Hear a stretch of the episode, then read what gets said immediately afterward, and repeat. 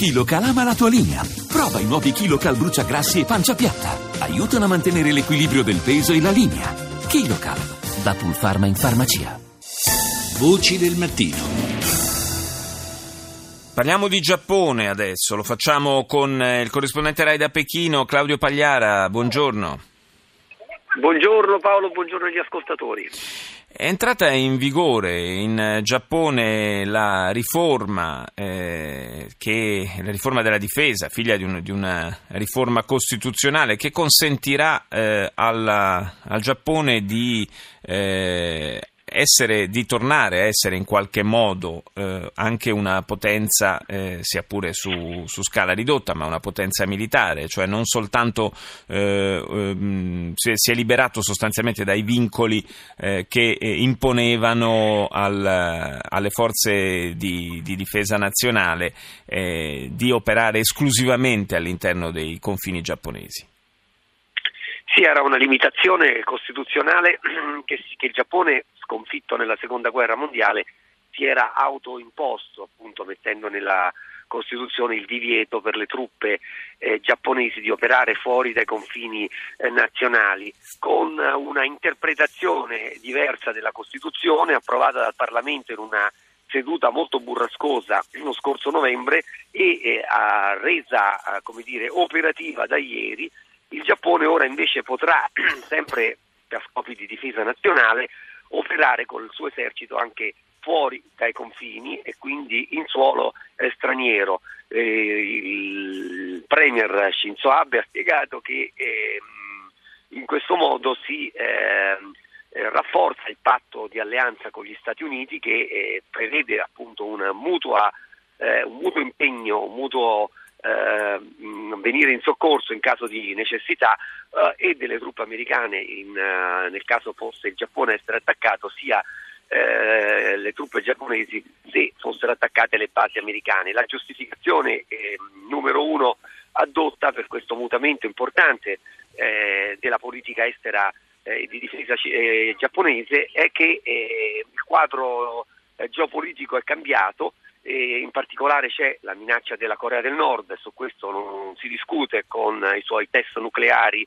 e balistici, dall'altro c'è la posizione sempre più assertiva in politica eh, internazionale della Cina. Dunque uh, per queste due ragioni il Giappone ha cambiato strada, anche se l'opinione pubblica resta molto divisa su questo passo. Eh, infatti ci sono state in questi mesi molte manifestazioni contrarie a questa eh, svolta eh, voluta da, dal Premier Shinzo Abe. Non, difficile anche eh, valutare e capire quanto sostegno questa, questa decisione abbia poi realmente nell'elettorato giapponese.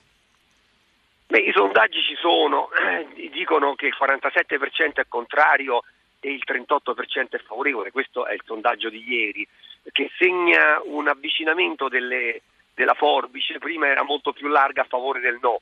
Eh, un avvicinamento di um, 10 punti percentuali. Eh, evidentemente il Premier Rab è riuscito a convincere parte del suo elettorato sulla giustezza del suo, eh, della sua mossa, anche se comunque resta, eh, stando ai sondaggi ovviamente per quello che che i sondaggi contano, eh, una mossa molto controversa, questo sicuramente lo si può dire all'interno stesso dell'opinione pubblica giapponese.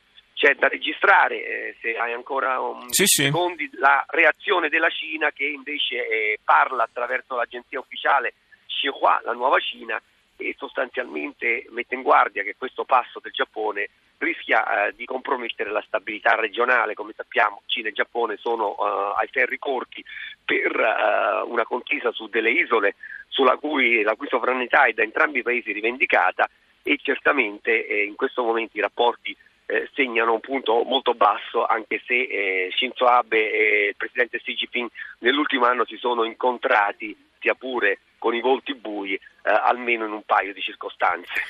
Beh, è difficile pensare che questa, questa svolta sia eh, rivolta verso il colosso cinese, però un messaggio probabilmente invece per il regime nordcoreano lo può essere.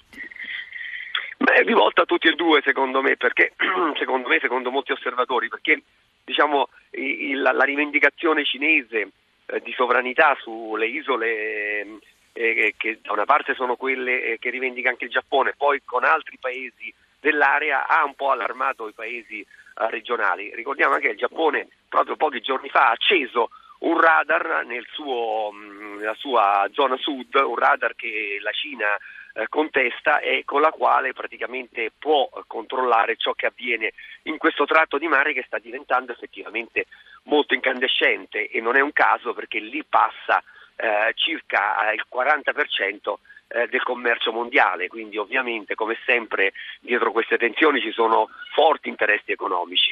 Eh, infatti è proprio questo l'aspetto, mi sembra, da, da sottolineare, che non è semplicemente una, eh, una, lotta su questioni di principio, ma insomma ci sono in gioco interessi molto, molto concreti.